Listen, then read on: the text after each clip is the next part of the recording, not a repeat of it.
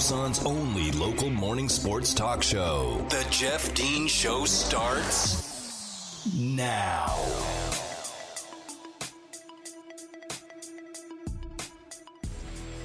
Good morning, Tucson, and welcome to the Jeff Dean Show. I am Jeff Dean here with you for the next two hours, right here on 1490 AM, 104.9 FM, ESPN Tucson. And we have a jam packed show for you today. There is a lot to negotiate through today. I mean, it's one of those, it's one of the, like last night, before I go to, you know, before I go to bed, I always think about, okay, what's the tone of the show going to be tomorrow? Are we going to be aggressive? Are we going to be, uh, you, you, know, informative? Are we going to do a statistical breakdown of things? I mean, I, I kind of start to lay things out as to the the mood of the show, and then ultimately I wake up in the morning and things have changed, and uh, we completely go in a different direction. Last night I knew that it was going to be a jumble of things going into this morning because of all the stuff that had happened between 9 a.m yesterday when we signed off, and you know 3 a.m. this morning when uh, when you know things start kind of crackling on the East Coast, so to speak, as people are starting to wake up and uh, and things start happening. So, and that's exactly what we have today, because there was a lot of uh, a lot of information, a lot of news, a lot of stuff happening in the afternoon yesterday, mid midday and afternoon, and even the evening yesterday that we all have to discuss today. And it's a wonderful thing because we get to react to it now, and I can share my opinions and thoughts and maybe give some some insight and some thought that is a little bit different than something you've heard already. So hopefully we give you something to uh, to chew on today. We also have some Sugar Skulls tickets coming up for uh, someone for a lucky winner today. A lucky caller is going to win a pair of tickets to go see the Sugar Skulls. We'll have that, so be listening for your cue to call. Um, we'll have those to give away at some point over the next two hours. There were plenty of headlines in the news yesterday. Aaron Rodgers showing up uh, in Green Bay for Packer camp. He is going to speak with the media today. And if it's one thing that I've noticed over the years in dealing with the media, and obviously watching tons and tons of press conferences and being able to essentially, I think, find out which regions, which teams, which areas, which cities have the the best reporting. Um, reporters that that do things, in my opinion, the right way. Green Bay is one of those. Like we always get good stuff out of Packers pressers. The, the, the media there in Green Bay that cover the Packers are very thoughtful. And when I say thoughtful, I don't mean uh, I don't I don't mean you know people that are, that are giving and things. What they are, they're they're thoughtful about their job and the process of delivering the news to the fans and those that want to consume it. They ask the right questions. They ask them to the right people and they allow the players or their target of the question to elaborate and discuss. And I think this is going to be a good opportunity today from the Green Bay media to really kind of find out what's been going on in Aaron Rodgers' head over the last several months. Talk about the process of returning to Green Bay and the future of Aaron Rodgers in Green Bay. So it should be an interesting discussion today as, uh, as he will meet with the media. It also was just announced. Randall Cobb actually just tweeted it out, I believe. Um, I'm coming home. The trade has been made. Not exactly sure of the details yet. As if we get news of the of the details of that trade, we'll get it out to you. But Randall Cobb will be returning to Green Bay as per the demands of Aaron Rodgers himself. And one of the other questions that will need to be asked is if Davante Adams, if, if the Packers are going to throw a bunch of money at Davante Adams, why would he even consider re-signing if he knows that this is essentially Aaron Rodgers' swan song with the Packers? Which is, let's face it, folks, that's exactly what it is. The Packers are getting exactly what they want. They don't have to trade Aaron Rodgers this year when there are no teams available to be suitors for uh, an asking price of Aaron Rodgers because nobody's had enough time to collect assets to be able to make a run at him. It would just be like, we got nothing to give you. so now that this is happening, the Packers are getting what they want. They are getting Aaron Rodgers for a year to make another attempt at a world championship in the NFL. They are going to give every team in the NFL who is now interested in, in Aaron Rodgers, the other 31 teams, an entire year to acquire assets and maneuver uh, finances to be able to make room to make an offer to the Packers for for Aaron Rodgers if they cho- choose to do that. So this is a win-win for the Green Bay Packers. And in the end of it, you know, at the very end of this rainbow, they get to move on from Aaron Rodgers. They are rid of Aaron Rodgers at the end of this season. After this year, Aaron Rodgers will be moved on. They'll have some new assets to go to work with. They'll have Jordan Love, if that's who they decide to move forward with as their next quarterback. And a lot of people, I, I heard some people on some of the networks yesterday, uh, some of the so-called experts saying that over the next five years, Green Bay will be the worst, one of the worst teams in the NFL. I think it's, I think it's contrary.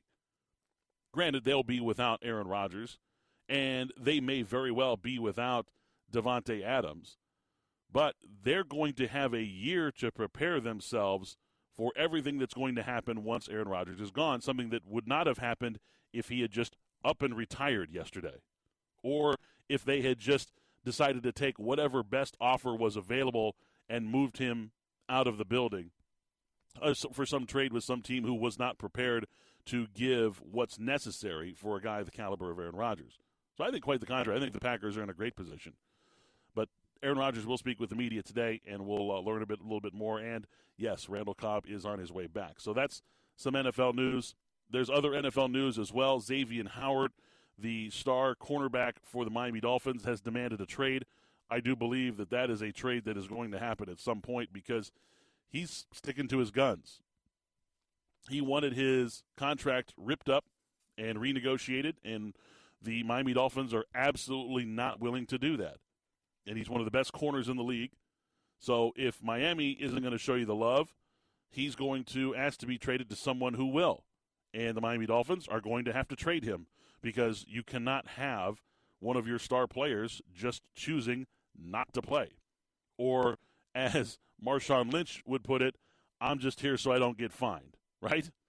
Which is basically what he's going to do. He's just going to show up so he doesn't get fined until he can be traded, which means he's going to be a thorn in the side of the front office there in Miami. They're going to have to trade him somewhere, and likely somewhere as far away from Miami as possible. Possibly the NFC West. There are some teams here that need some corners. I mean, every listen. This is the NFL in 2021. Everybody needs corners. Everyone. There's there's not a team out there that's like, you know, we're good. We're, we cornerback. Yeah, we're solid. Everybody would want a player of his caliber. So uh, we'll keep a close eye on that as well. Xavier Howard has requested a trade, saying, "I'm not happy." Other headlines from yesterday: Simone Biles, the backlash and support uh, on both sides, which has been, man, it's gotten ugly out there on some of the socials and in the national media. People either calling her a traitor. Uh, one one idiot called her, uh, I believe, on his podcast or his radio show. I, I don't pay attention to some of these small town guys, especially people that dropped out of community college um, that are that are touting their greatness over others. Uh, he called her a, a sociopath for allowing Russia to win a gold medal. I got news for you. Russia was going to win that gold medal with or without Simone Biles on the U.S. team because even with her, they were getting trounced. So, I, you know, look, Russia was just better this year. They were a lot better and ended up winning that competition by three and a half points, which is a wide, wide, wide margin in the world of gymnastics. I'll have some thoughts. I had some thoughts yesterday, early, early thoughts, obviously, as we had just gotten the news during the show about her withdrawal from the competition.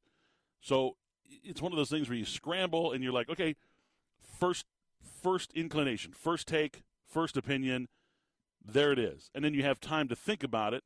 And there, look, there have been plenty of times where I have given a first opinion. Uh, doing a morning show, things happen early, quick, often. You you have to make opinions on the fly. You have to just go quickly with it and be convicted in your opinions, and that's that's what I do. And there are times, there have been times in my career where, in my life, where you've found more information and you have changed your stance on your opinion. The, things have changed. The you didn't have enough information to properly formulate the opinion that you ended up you know landing with once you had all the information to you uh, available. After more information came out yesterday and talking to people and you know reading some things and going back doing some research on some of the things that I thought that I remembered from the past just couldn't quite put my finger on it. I'm even more convicted in my opinion today that Simone Biles look there are people out there that are touting her as a hero for doing this. I'm not going to go that far because let's not mistake heroes for people who just recognize the fact that they're not ready to go and they could possibly hurt themselves and their teammates if they continue to compete and perform. That's that's not heroic, okay? I'm not going to go as far to say she's a hero, but she is not a sociopath. She is not a traitor. I would not label her a quitter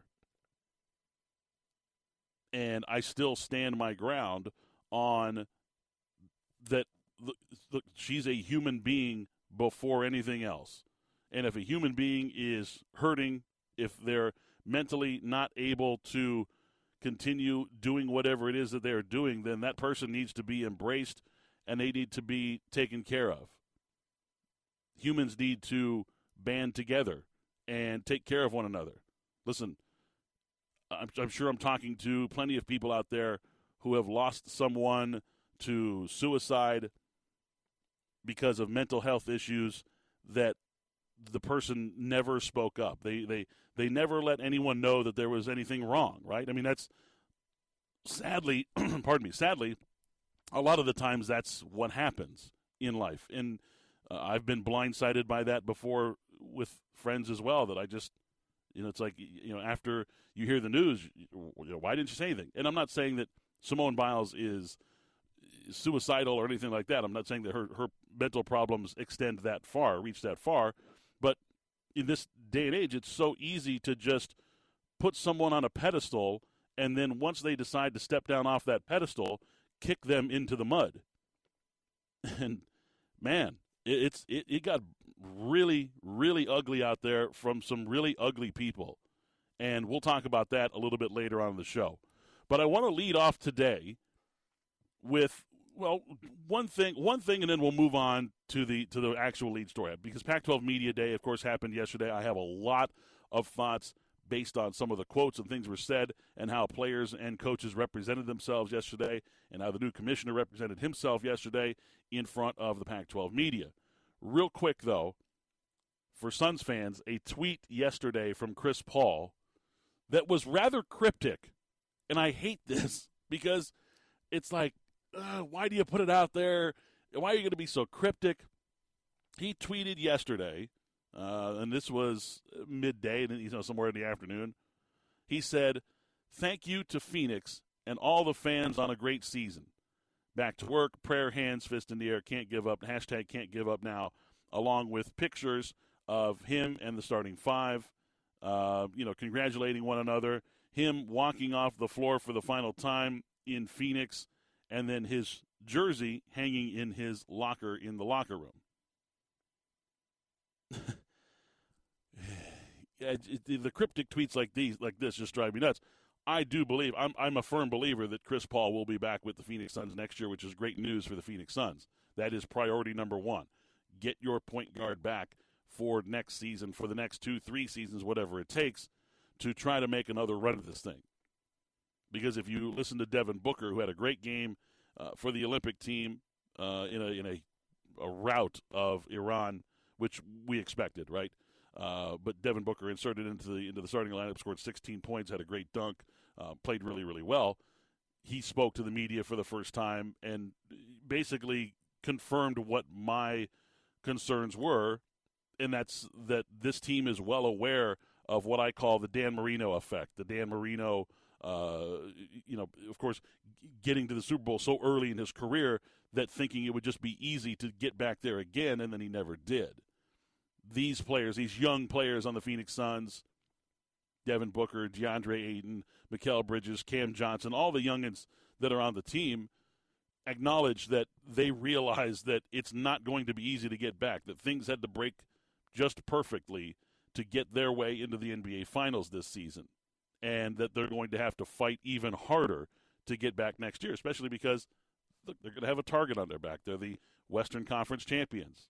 They're going to be much more respected by their opponents uh, this upcoming season than they were, in my opinion, this season, which makes things that much more difficult. I always have this saying. Um, it's and and I and I, I qualify this by saying, look, it's really not easy to win a championship, but this is my saying. It's easy to win a championship. It is near it, it's it it's really really difficult to win another one. Like winning the first one, that's easy. A lot of a lot of people win a first one. Once you start to look at people and teams who have won a second one, the numbers exponentially get lesser. And it, and it is a vast drop off in all sports, in all competitions, in all disciplines. So, so difficult to win a second one. Ask Aaron Rodgers. So, we're going to talk about Pac 12 Media Day. I want to discuss how Arizona, specifically the Arizona football team, represented itself. The four members of Arizona who were there yesterday, who spoke to the media, pardon me. Athletic director Dave Heeke, of course, was there. He spoke with some of the media. Head coach Jedd Fisch had a rousing uh, time at the pulpit. And then, of course, the players, Anthony Pandy and Stanley Berryhill, who I thought brought a little chip on their shoulder, demanding, basically saying, we're going to go out there and get the respect that we deserve. And I love that. Uh, you love to hear that from the players. And I thought they represented themselves very well at Pac 12 Media Day. We'll come back and we'll talk about that. We'll wrap up some of the things that were said, some of the things that, that I thought were um, most newsworthy and noteworthy coming out of, uh, of Arizona football camp at Pac 12 Media Day. With school just around the corner, we want to help you and the student in your life get the supplies that they need to succeed. Here at ESPN Tucson, we're giving you the chance to win the $1,500 back to school shopping spree. Now, you can register online at espntucson.com. Just follow the links to get you through, to get you registered, and you can register once per day through August 9th. Pac 12 Media Day reactions next. It's the Jeff Dean Show here on 1490 AM, 104.9 FM, ESPN Tucson. Now back to the Jeff Dean Show on 1490 AM 1049 FM ESPN Tucson. Jedd Fisch opened up his press conference yesterday at Pac 12 Media Days in Los Angeles with quotes. I guess I'm second to last. Jed, who is uh, normally one of the most talkative guys in the room, was actually losing his voice, probably because he's one of the most talkative guys in the room so he had a little difficulty speaking yesterday. At one point, completely lost his voice. He said, "quote I guess I'm second to last, which is what you guys normally rank me anyway. so it's a good start to Pac-12 Media Day, and uh, I guess continue to put on a what was what was close to a 30 minute press conference, which is a a very long press conference for a head coach that's not you know one of the premier coaches uh, you know of a of a, one of the elite teams in the league right? You would expect Mario Cristobal Clay Helton you know Herm Edwards with as talkative as he is and of course having the program that they have and all the issues that they have there as well would have had a press conference that was that long but no Jedd Fisch led the day in uh, in press conferences and showed up Gingham style not Gangnam style Gingham style in a red and blue checkered blazer looking good, looking good. And you know, basically, he said, I kind of figured that you guys would pick us to finish last in the South in the preseason media poll, which of course they did. Um, 40 members of the Pac 12 media voted, 39 voted Arizona to finish sixth in the Pac 12 South, and one picked them to finish fifth. He said, "We'll just have to go out there and play really well and see what happens. That's just on past performance, past performances." And I loved how he followed it up. He said, No one's seen our team. And he's absolutely right. No one has seen this iteration of Arizona football. A newly formed joy of playing football in Tucson at the University of Arizona. And, you know, while Jed brought energy and humor to the room, his players that he brought there to represent the university, uh, Anthony Pandy and Stanley Berryhill, who he said, quote, uh, have become incredible leaders for our program. Mainly because, look, these guys have stuck stuck through it all. They've they've been there through thick and thin. Stanley was a walk on, for God's sakes. You know, a, a, uh, a two star recruit walk on at Arizona has been through multiple coaching changes, not only at the head coach position, but at the position coach positions. Anthony Pandy, of course, been a good leader on and off the field as well. Those guys earned the right to represent this football program at Pac 12 Media Day. And I thought that it was. Uh, it, it, was it was it was fitting um, that those three guys traveled together to do this thing. Now, Jed was asked you know a lot of questions, specifically on he was asked about recruiting, you know, and, and how the recruiting battle is going, getting kids to Arizona, and he was he was very optimistic and he was very positive and very confident about what the you know what I, I guess what their strategy is for recruiting kids to Arizona, and he wants to win the state of Arizona. And right now, I'm going to be honest, he is like he's he's absolutely winning the state of Arizona in a way that U of A has not done in a very very long time. He said that we believe Tucson is a special place, and that he talked about the amount of transfers that they brought in. Now, this particular staff brought in 14 transfers from the transfer portal this year to play in the 2021 uh, season. Now, these are kids that are from D1 schools. All 14 of them are from D1s. And I think most of them, I think 10 or 11 of them, are from Power 5 programs. Now, I'm not saying that this is incredible, you know, leaps and bounds, but it, it is quite different from the previous regime, that's for sure. And to get 10 or 11 guys from Power 5 programs in the transfer portal in this day and age, that's like winning free agency. Like you're in competition with a lot of other programs out there and you have to sell that student athlete on your program. You're not money whipping them like they do in the professional ranks with free agency. You're not going to just show them the money and be taken by someone who is just accepting the largest offer you have to provide them with the information about your program that is the most enticing to them. And Arizona, in 14 cases, won that battle with the other schools that they were in competition with, which is a huge win for Arizona and its staff. That it proves that they're able to go out there and talk to these kids, kids that have already been on other campuses, and several of them have been in let's say facilities that outlast and and outshine the facilities that are at Arizona right now. And look, the facilities are getting better. The facilities are getting better at a lot of places. Arizona was so far behind in their facilities for so long that they're just now kind of catching up and they're going to have a you know they have a lot of work ahead of them. But if the football team performs well and if the Pac-12 can start getting teams into the playoff, for more revenue sharing and such, then, then that's all well and good. And honestly, you know, Jedd Fisch has done a phenomenal job of bringing guys into the program that mean a lot to the community of Tucson and the people, let's be honest here, that have money in the community in Tucson. Tedy Bruschi, a part of this program. Ricky Hunley, a part of this program. Chuck Cecil, part of this program. They bring Gronk back to be uh, uh, you know, the, the associate head coach of the Red Blue game. And then we see him scoring two touchdowns in the Super Bowl, and Tom Brady and him celebrating, and Gronk is everywhere. You know, this is this is all good visual and feel good stuff for the guys who are going to open up their checkbook for Arizona. Look, let's face it, folks, that's important. That's almost as important as winning football games. Nothing's more important than winning football games in regards to money because a, a, a, a donor doesn't want to isn't going to open up their checkbook because Arizona has the highest graduation rate in the country. That's that's not That's not going to blow their skirts up, okay? What's going to blow their skirts up is being able to shake hands with Tedy Bruschi and Chuck Cecil and Ricky Hunley and some of the greats. Look, three of the four football Hall of Famers that have ever played at Arizona are on this staff.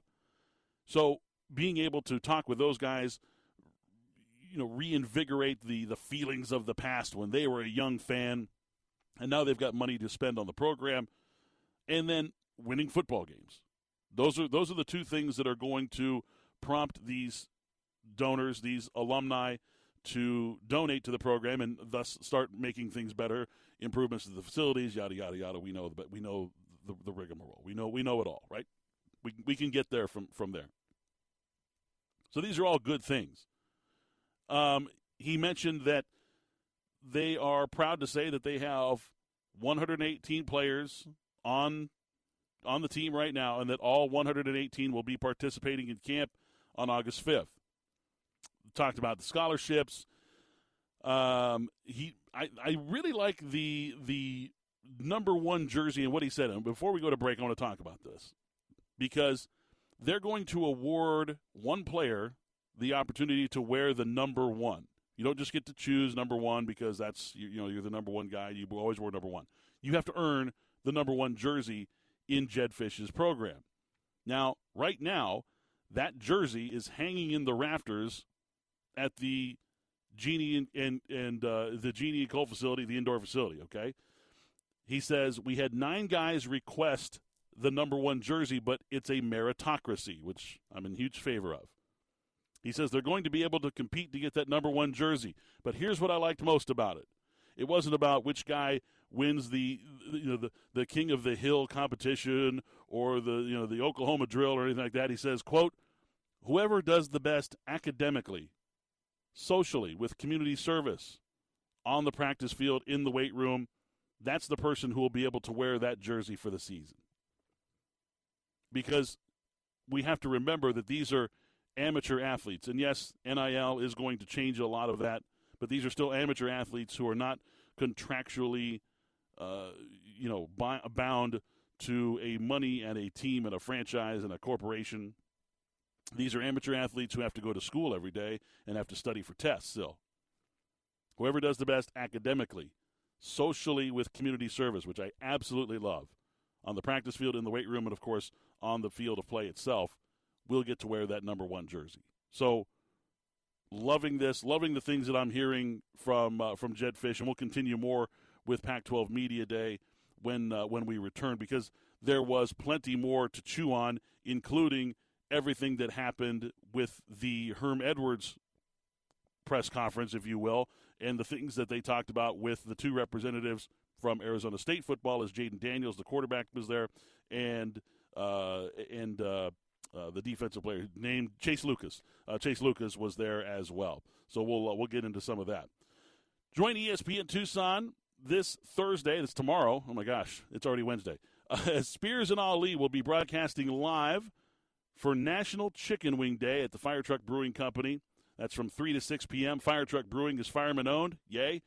And there are lots of firehouse approved recipes on the menu. You can come enjoy an ice cold draft beer to go along with some hot wings at the Fire Truck Brewing Company to celebrate National Chicken Wing Day. That's tomorrow from 3 to 6 as we will be broadcasting live with Spears and Ali. Come on down. There's going to be ESPN Tucson swag and all kinds of fun and games and food and drinks to be had. More information at espntucson.com. More from Pac 12 Media Day after this. It's the Jeff Dean Show here on 1490 AM, 104.9 FM, ESPN Tucson. Back to the Jeff Dean Show on 1490 AM 1049 FM ESPN Tucson.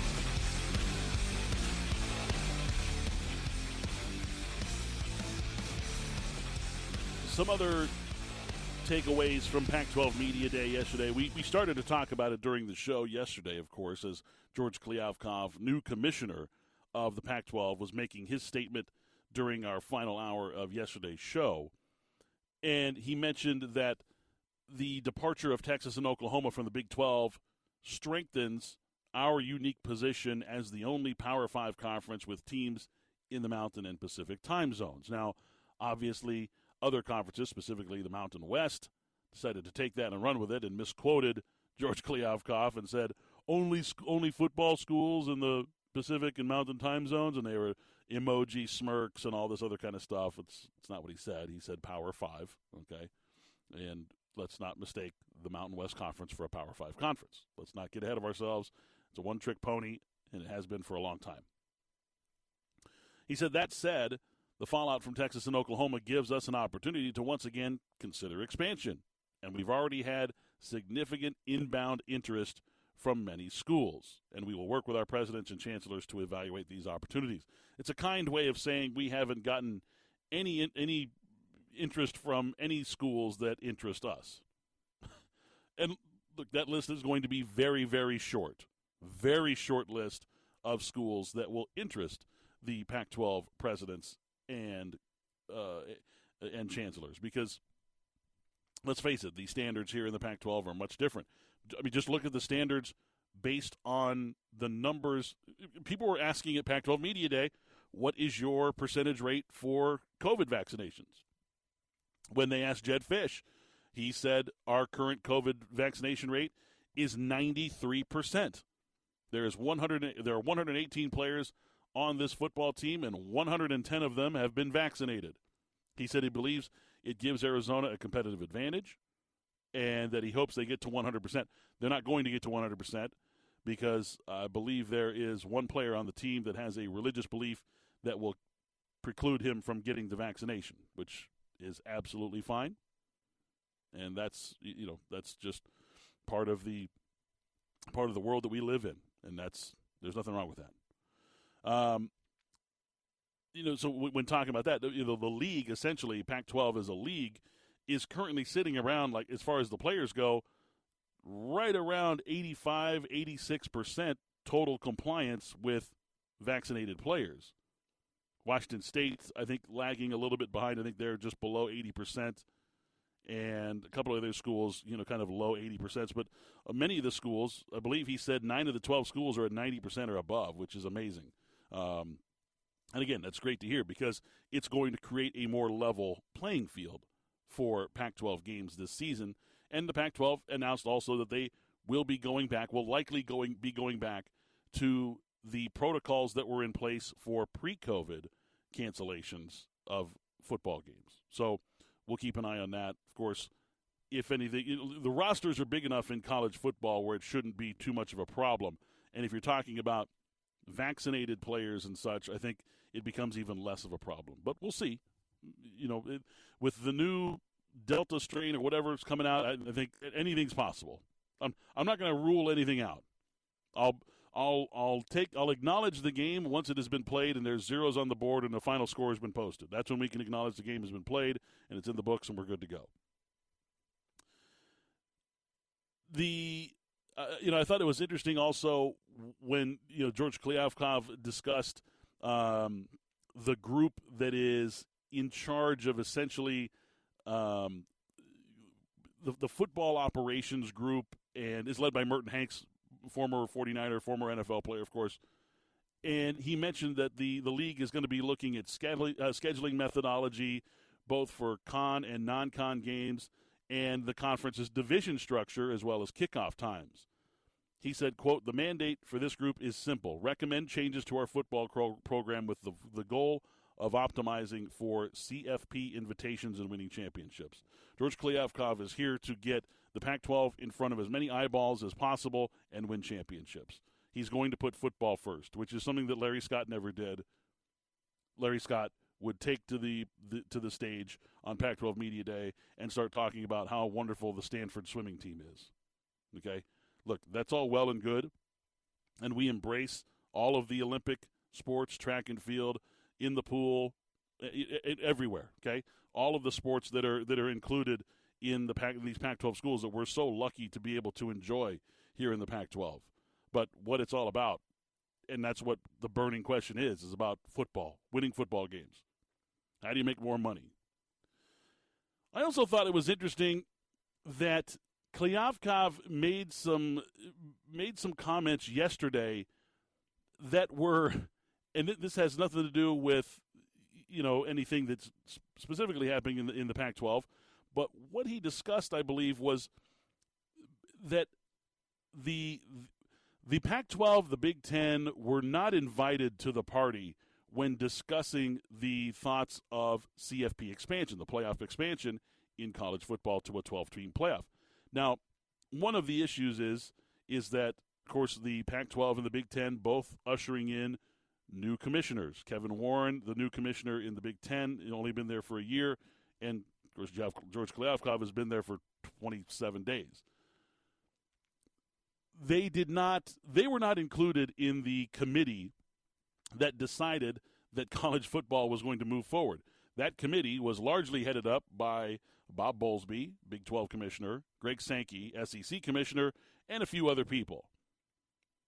And Kliavkoff was critical of that committee making these decisions because he basically said that there were people in the room who were operating with information that the other people in that room did not have, basically eyeballing Greg Sankey, the SEC commissioner, who's known that OU and Texas were looking to make a move to the SEC for on seven or eight months now, trying to get this information out as quickly as possible. Information to the public that college football was looking to expand to a 12 team playoff in June when there was really no reason, right?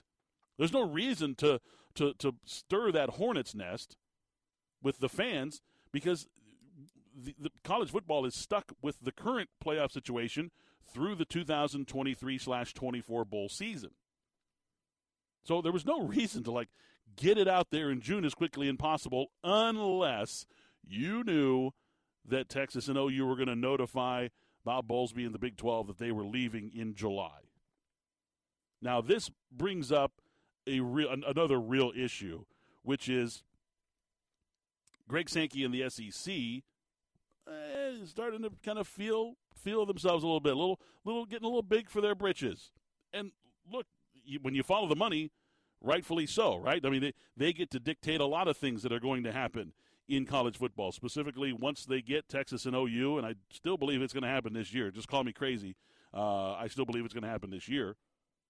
Especially once they get those two in, they will be able to dictate a lot of things. Now, I don't know if it's their goal in the SEC to have half of the playoff teams from the SEC because if, if you expand to a 12 team uh, a 12 team playoff, there's a I mean there's a really really good chance that the SEC will never see fewer than 4 teams in that playoff and in some years maybe upwards of 6. I mean and, and that's essentially they're trying to make this the SEC Invitational Playoff Tournament. right? That's essentially what it sounds like they're trying to do. And George Kliavkoff was not very happy about that. The fact that nobody was notified in some of these other conferences, some of these other conference leaders, that this stuff was going on behind closed doors, that there were handshake deals being done between the conference and other big teams, big programs, and people were were on the outside left out completely. And think about if you're Bob Bowlesby of the Big 12, you're in there making deals. You're like, this is going to be great for my conference, the Big 12. We're going to get OU and Texas in, and, and then you know we'll be able to sneak in a team like an Ohio, uh, Oklahoma State or an Iowa State. Maybe in some years TCU or Baylor, they're going to be good enough to sneak in. He's got all these grand ideas. He votes yes on the expansion, and then a month later, his two crown jewels slap him in the face and uh, leave for the SEC. Imagine how he feels after all going through all that. Let's rush to get it out by June. Yes, perfect. Let's let's turn the college football world on its head. And meanwhile, Greg Sankey is sitting there twirling his finely waxed handlebar mustache, i.e., Snidely Whiplash, like a villain, snickering, knowing exactly what's about to happen some 35 days from now. Yeah. So plenty of college football. We're always going to talk college football here. We're always going to talk some NFL, as we had, do have some NFL coming up as well. Um, for that. Also, be sticking around for them uh, tickets to the Sugar Skulls. We're going to be giving those away at some point over the next hour or so. So be listening for that. You're listening right here to the Jeff Dean Show on 1490 AM, 104.9 FM, ESPN Tucson. More of the Jeff Dean Show on 1490 AM, 104.9 FM, ESPN Tucson. Let's do it right now. Let's give away those Sugar Skull tickets to our second caller at 520 719 1490. Caller number two at 719 1490 going to win themselves a pair of tickets to go see the Sugar Skulls take on Northern, Northern Arizona Wranglers this Saturday. The game kicks off at 6 o'clock, and of course at Tucson Arena. So call now, be the second caller. Uh, 520 719 1490 is the number. Call now. Good luck and uh, enjoy the game this Saturday. Some baseball hot stove action as one of the biggest names in in baseball, Max Scherzer, most definitely going to be traded, most likely going to be traded, I should say, uh, at some point over the next 24 hours. The baseball trade deadline looming. The trade deadline is at uh, it's like 10 a.m. our time on Friday, on the 30th.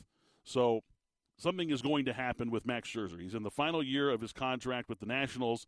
He's set to become a free agent at the end of the year. The Nationals would rather get something for him, obviously, than get nothing at all and have him just walk at the end of the year. The Nationals are going nowhere. They're not going to be in the playoffs, and so they're looking to deal the ace and future Hall of Famer. Max Scherzer has a 100% trade clause in his contract, meaning he gets to pick and choose. Essentially, it's like a free agency light for him. He says and he gets to pick and choose uh, wherever he wants to go. Now, he has told the team that he wants to be dealt to a playoff contender, a legitimate playoff contender on the West Coast. That points to three teams, in my opinion, because he likes he wants to play he likes to play in the National League. He prefers the National League to the American League. That means the Padres, the Dodgers, and the National League leading, Major League leading San Francisco Giants. Now, I have spent some time with Max before. We have a, a mutual friend. Max has been around here in the, in Phoenix quite some time. You know, several times. Of course, had a house here up until about three years ago, and I just need to call Max and and uh, and convince him and his lovely wife Erica and their children that they just need to go to San Francisco and bring home another championship. Don't go to don't go to Los Angeles. Nobody nobody wants to see Max Scherzer in a Dodger uniform. He doesn't want to be in that uniform anyway, and it's the least friendly hitter park of the three, or the uh, the most friendly, least friendly pitchers park of the three, I should say. So you want to go somewhere where you're going to thrive. Obviously, Max is going to thrive. Every, anywhere he goes, he's one of the greatest pitchers of the 21st century, uh, probably one of the greatest pitchers of the last 40, 50 years, even. He's just that good. So, Max Scherzer going to be on the move, most likely within the next 24 hours. This Giants fan here, speaking to you right now, is desperately hoping that he chooses San Francisco as his landing spot. I mean, who wouldn't want to throw baseballs to Buster Posey, right? I mean, get a Buster hug after a shutout win. Buster hugs are the best. Just ask anyone who's gotten one. They're the best. Uh, congratulations to Carlos Hermosa. Carlos Hermosa was the winner of our Sugar Skulls tickets. Thank you, Carlos. Congratulations on winning those tickets and enjoy the game Saturday. And of course, thank you for listening right here to the Jeff Dean Show every weekday morning as Tucson's only local morning sports talk show. As we uh, we break it all down here for you every weekday morning from 7 a.m. to 9 a.m. So it'll be interesting to see what other kind of trades happen in Major League Baseball. But obviously, Max Scherzer, the big name out there. Um, I heard Jeff Passan this morning on ESPN talking about possibly the New York Yankees. That is not going to happen. Okay, not going to happen. the Yankees probably are going to be buyers because they believe somehow that that lineup that is absolutely putrid right now is going to get them into the playoffs. But I don't believe that uh, that Max Scherzer wants to sign anywhere on the East Coast. He wants to go to the West Coast. He wants to finish out his career playing for a warmer weather team, and that is not New York. And he doesn't want to play in the American League anyways. He prefers the National League. So, good luck to uh, Max. I, am just going to give him a call. Get Max on the phone. Yeah, there we go. Just give him a call.